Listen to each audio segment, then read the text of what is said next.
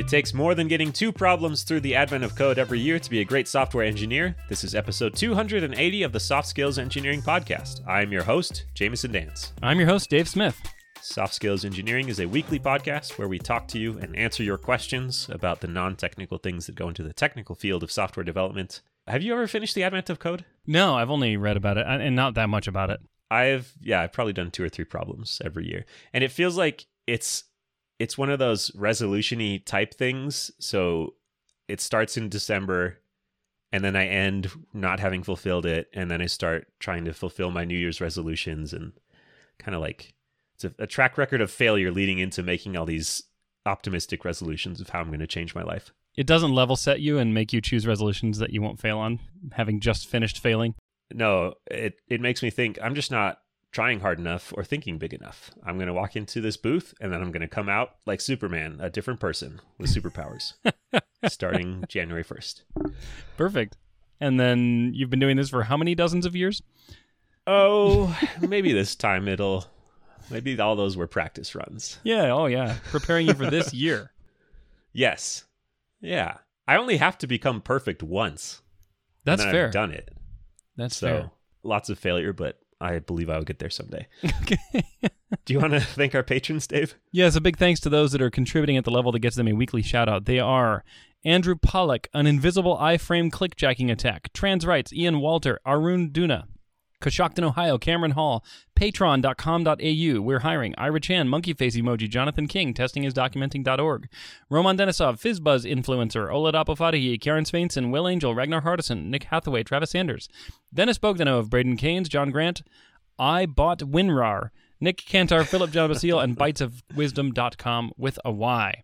If you would like to join this illustrious crew, you can go to softskills.audio, click the support us on Patreon button, and if you contribute your retirement nest egg, we will read your name out loud. And if you contribute any dollar amount, we'll give you access to our Slack community on the first week of every month. Sold. Sounds like a deal. All right. Should I read our first question? Yeah, go for it. This is from an anonymous listener who says I'm starting to work on a team that is split across time zones, with a majority of the company based in one time zone and a handful spread in others. I want to emphasize the importance of asynchronous communication. I have found Slack to begin to feel like I need to respond ASAP instead of when it is convenient. If we were to say Slack is used for asynchronous communication, is asking the team to use Signal or even text appropriate for a quicker response? What is a good way to reach out to team members in case a response is needed more immediately?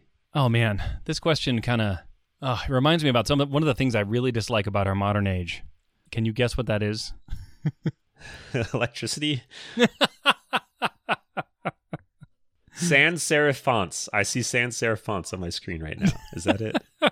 I don't know. What, what is it? I feel like, you know, here we are back in the olden days. There was basically, I don't know, one or two ways to get a hold of someone. And you could either go find them in person, you could call them on the phone, you could send them a letter and it was pretty clear which one you needed to do based on any situation.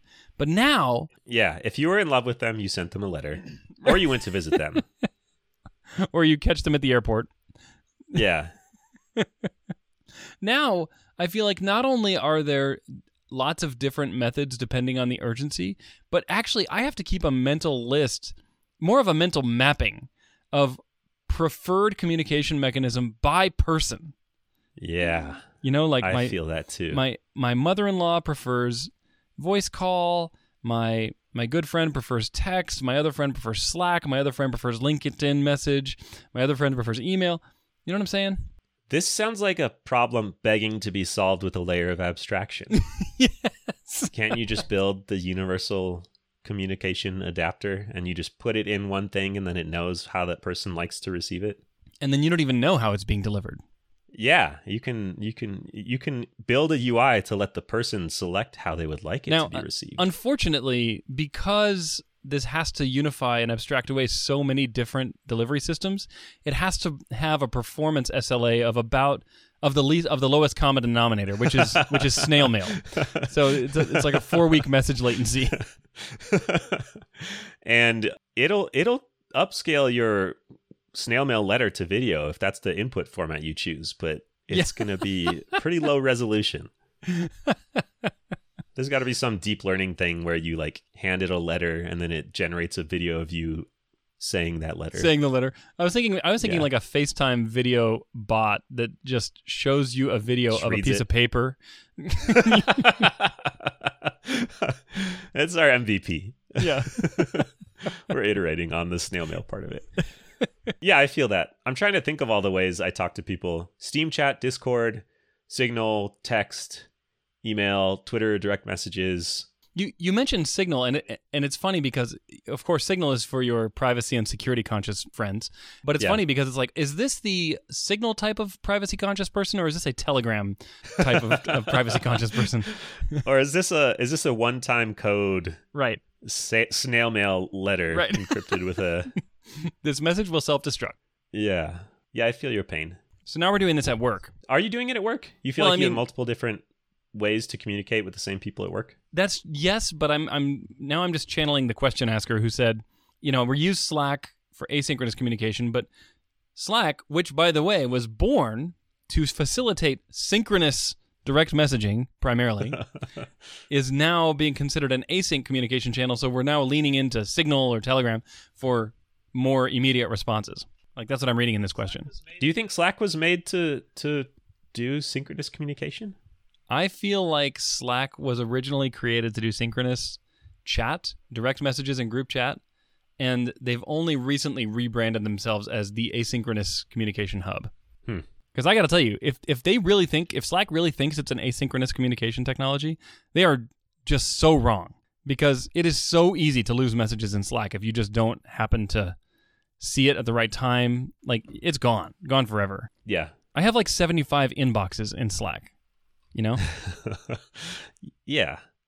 Again, you need the universal inbox to unify them all. yes. You need your notification panel that just takes in email, Slack, Signal. You just read it in one spot. Yes. Um, I'm sure there's there's got to be a SaaS product out there that does that. So it's it's time for me to link to the same article I link to whenever this comes up, which is an article written by 37 Signals called "Is Group Chat Madi- Making You Sweat?"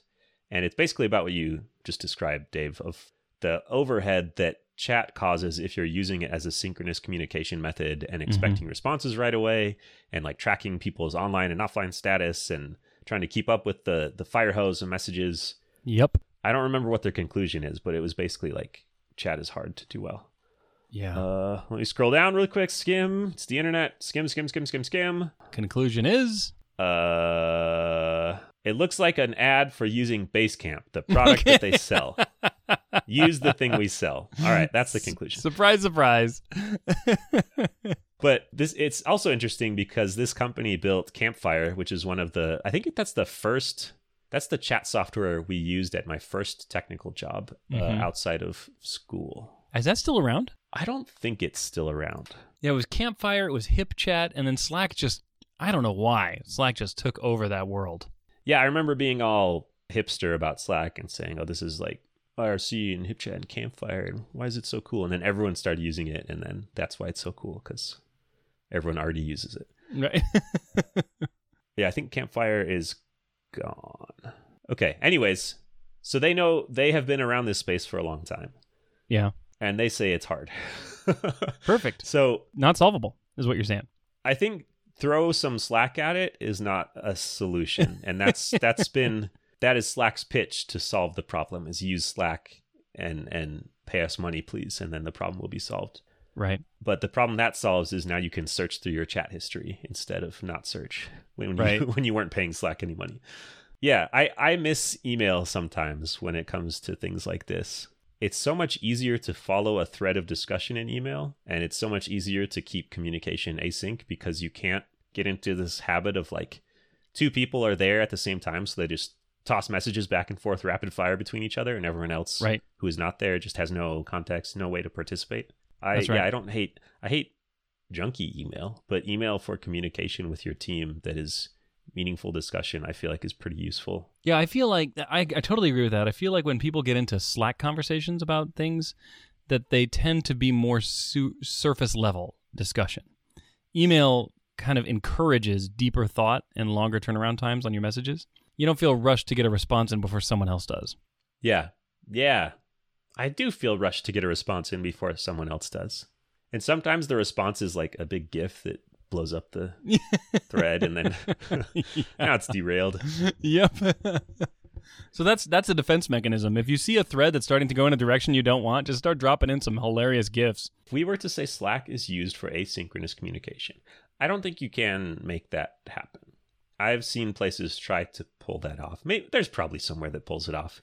But the the default way that people use Slack, especially once you start to bring in non-engineers, um, and you work in more cross-functional teams, the default way is is like a phone call that is slower that everyone can see. It's a phone call you type. Yeah.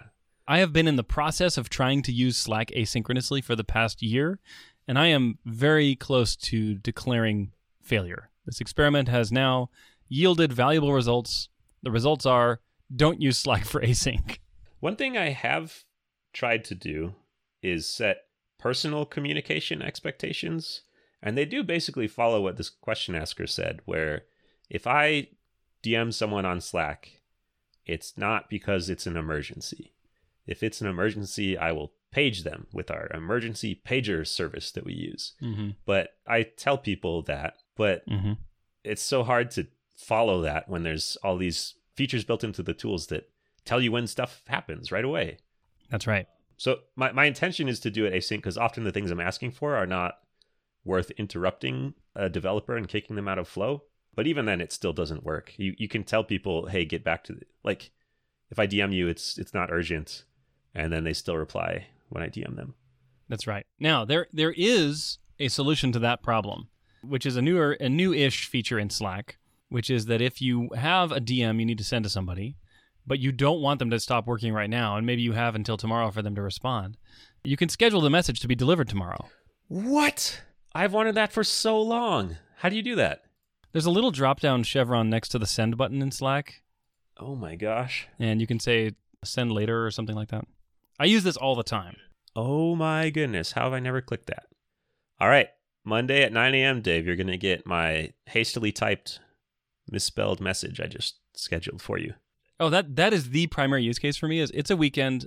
An idea occurred to me. I need to let someone know. Yeah. Schedule it for Monday morning. Yeah. I don't want to get someone out of bed or like, uh, Mhm. especially I work with East Coast people and I'm in, in mountain time. So I'm several hours uh, earlier than them.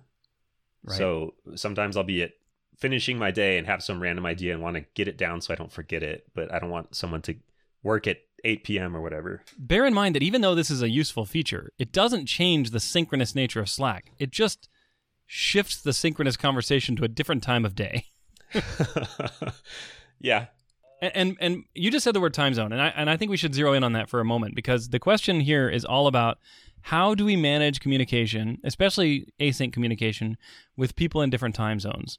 And I think you just stumbled upon one very useful thing is being sensitive to what time zone people are in and scheduling messages to go when it's going to work for them. Which, by the way, I love because when I have people on the East Coast I work with, I will schedule messages to go to them at 7 a.m. my time the next day, and that'll give them time to respond before I get into work. You know, and it's super nice. So if you can do that, that's I mean that's pretty darn helpful.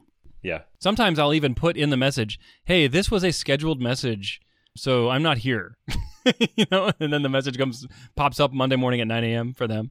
Another thing I've found helpful, this is more task specific, but if I'm asking someone to do something or collect some information, if I don't say when I want it by or when I need it by, then people can jump to all kinds of Yes. assumptions about how urgent it is and how much they need to interrupt what they're doing. Yes. So I try to include, hey, can you do this thing for me? And it, it needs to be done by like next Friday or something. Right. And I've had bosses do that for me and it was helpful. So I stole it from them. I love that. Usually what I do is I ignore it and then forget it and never do it. And then it turns out that often they forget to. They didn't even need it. yeah.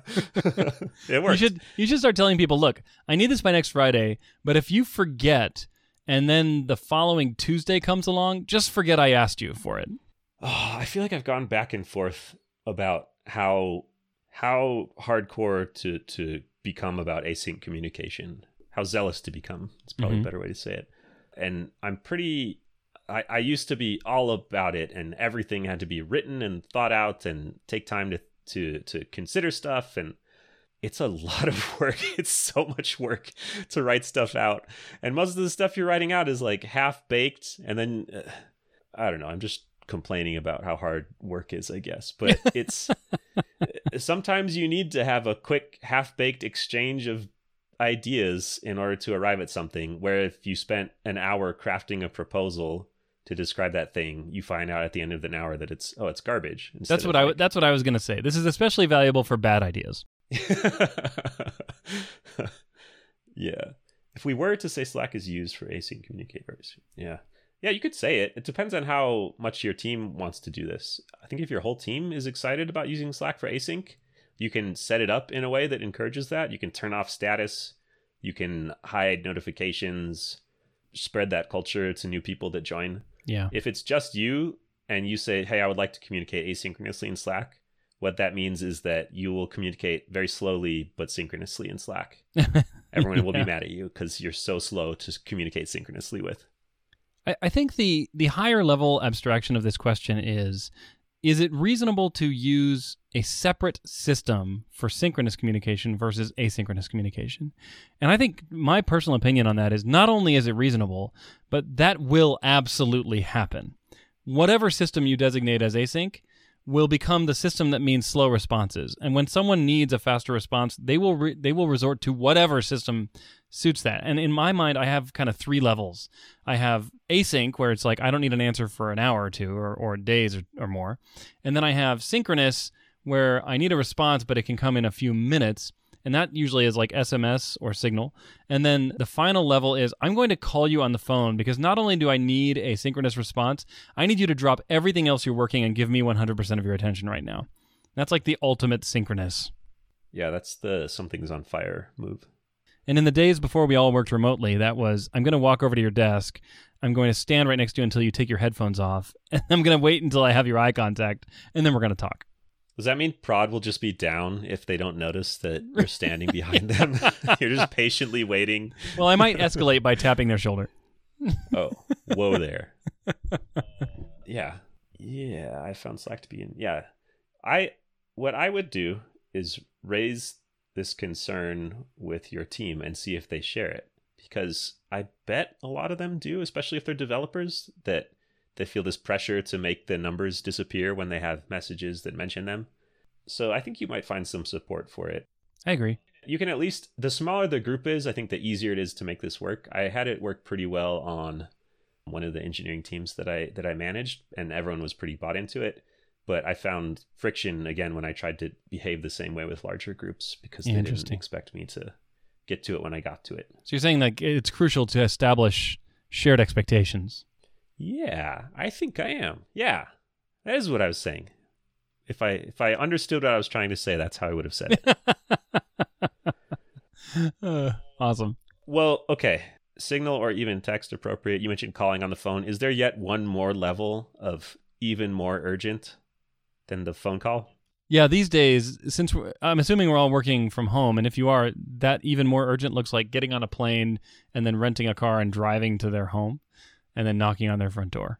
Well, that would take hours. Right, but it's it is synchronous. way longer. It, it's synchronous, yeah. but it has very high latency. Ah, that's true. Have we answered the question? I think so. I, it, it's a tough problem. And oh, one one aspect of this question we didn't call out that I think is significant that will make it much harder to solve is that the the majority of of uh, team members in this situation are in one time zone, and then there are outliers who are in different time zones, and that that's going to make it hard to establish shared expectations. I think. Yeah, I work at a company now where most folks are. I said East Coast already, and just they're they're very good about being sensitive to time zones, but naturally, the bulk of the communication just happens around East Coast hours. So if you're not in East Coast, there's sort of a window where you overlap that you try and get all your your communication done in. But I haven't ever worked at this mythical paradise where it's it's totally 100% remote and disconnected from where you are in the world and you just kind of exchange messages through the ether and don't even know where people are. Yeah. Maybe that can that, that might work better if there are fewer time pressures, but often you need to do stuff faster than that for work. Right. Okay. Now we've answered it. Yes. will you read our next question? Sure thing. This comes from an anonymous listener who says After about one year at my developer job, I was moved to work for a client company helping them launch a new product. This client had different plans, it turns out, and now I'm just testing their API for them. That's fine, but I never get questions answered, and I hate my job with my client, and I hate my job with this company that sells me like a cheap piece of meat. I want to quit, I will quit, but I have a lot to say about why I'm quitting. How can I not be nice about quitting and the reasons I'm quitting and still feel comfortable showing my face in the industry? I I haven't quit a job before, and this is my first job in the tech industry. Searching how to quit a job on Google always comes with a remain light and positive. yeah, that's true. Yeah. So, first job in the tech industry, maybe first full time kind of professional adult job. Yeah. The advice you read on Google is right the best way to do this is remain light and positive. If you have very specific grievances, maybe bring them up in an exit interview. But that's the boring advice of like, there's, you could definitely burn bridges. Sure. And that can be bad. The tech world is small. You might work with people that know people that you worked with, or you might not now because they know of you from the right. way you quit or something. So that's, yeah, that's the boring advice. It's probably not worth it. And also, the, the other part of that is it's probably not going to make a difference, honestly. Right. like, the company is not going to listen to someone who is disgruntled about the way that like this giant megacorp handles billing and be like, okay, that's it.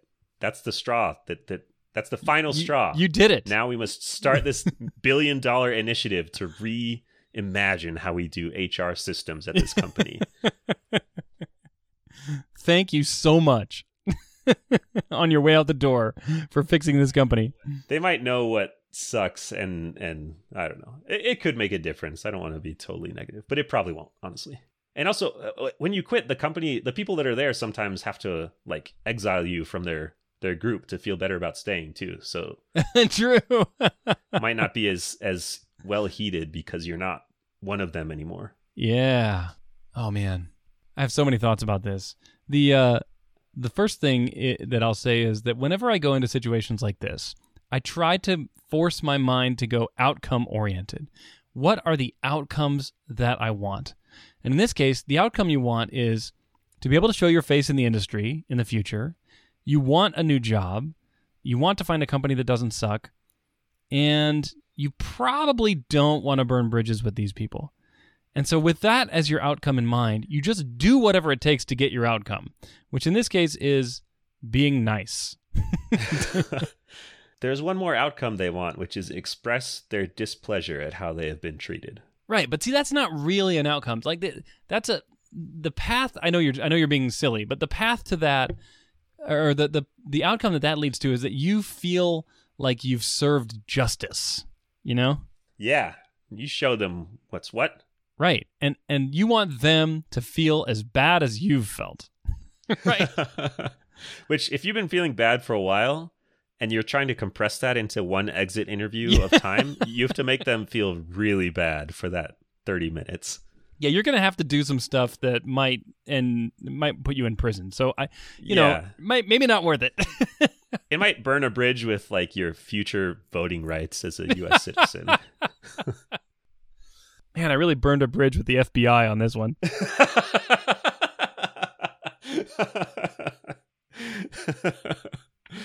but at least they know how unhappy I've been. Yeah. So I want to quit. I will quit. I have a lot to say about why I'm quitting. I think that's fine. It's fine to have a lot to say. Think about it from the perspective of the person who will be receiving the feedback that you say. It, it depends a lot on where you are quitting, but it could be someone from HR that you've never seen in your life before and right. will never see again, and they have no context. Their job is to make sure the company does not get sued. Yep. And that if you're there in person, that you don't like harm people. yeah. Yeah. So so if you rant to that person about the the broken I don't know code review culture in the engineering department, they will just have no clue what you're talking about. It might it might make a, a note in your file. Yeah, yeah. They that's were upset it. about collaboration, and that's that's what the summary of your ten minute rant yes, would be. exactly. The, The, the other thing that might happen is let's say you do, let's say miraculously, you do get an audience with actual decision makers who are, have been responsible for your pain and suffering and who might be able to course correct the company. hmm What if after you share all this information with them, they just look back at you and say, I already knew all this? Yeah. That's pretty, it's pretty likely you don't know anything they don't know. Or sorry, did I say that right? It, it's very likely that you, that they know everything you're about to tell them already.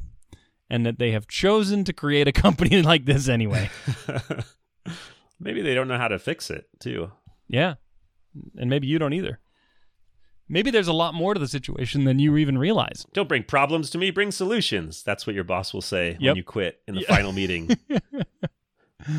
oh, I had a thought. Yeah, if if if you want your your message to be understood, you want to attacking is a good way to put people on the defensive. Right. And, and if yeah, if you're trying to make yourself feel better and don't care that much about burning bridges, then you can talk about how horrible of a place it is and how dumb all the all the people are. But if you're trying to say, I think you're doing this wrong and you should get better in these ways, you need to you can still be forceful and have strong feelings about it, but Yeah. you need to convince them to listen to you, not just tell them how bad they are. That's right. And if your outcome you're going for is just to make yourself feel better about this, go talk to someone else about this company. Yeah. Yeah. Because if you talk to the company about the company, you're not going to feel better. If anything, you're going to feel worse when you realize, oh, they're just smiling and nodding until I leave this room. How can I not be nice about quitting and the reasons I'm quitting? Yeah, again, you can be you can be clear about the reasons you're quitting. You you should not threaten to harm people or I don't know, Oh, yeah. put stinky fish in the vents or do some hijinks. That is a good way you could get the attention of the company as you like storm the all hands meeting stage, grab the microphone from the CEO. And then what? Then you probably get stage fright and are scared of public speaking and then leave. and you leave. What was that about? I don't know. Yeah, I think the best thing you can do on I don't know. I feel like I'm being a, a bummer, but I, I do think you have very little to gain from just letting it rip on on this company. I agree. If if your purpose here is trying to make this company better, especially for your coworkers who you like, there's really two mutually exclusive options. You can either stay and help fix the company, or you can leave and not work on this company in any way. There is no world in which you leave and also improve the company, except in very rare circumstances with very high profile departures. But yeah. if you really want to fix this company, you got to stay. And if that's your purpose in sharing everything about their company and how they've treated you badly, then you should stay. But if you just want to get out, just get out and take exiting on good terms as the outcome you're going for. Don't bother a single whit with trying to improve this company. That's what I would do. In fact, I would go one step further. I had a good friend who left a company once, and he was leaving on on good terms.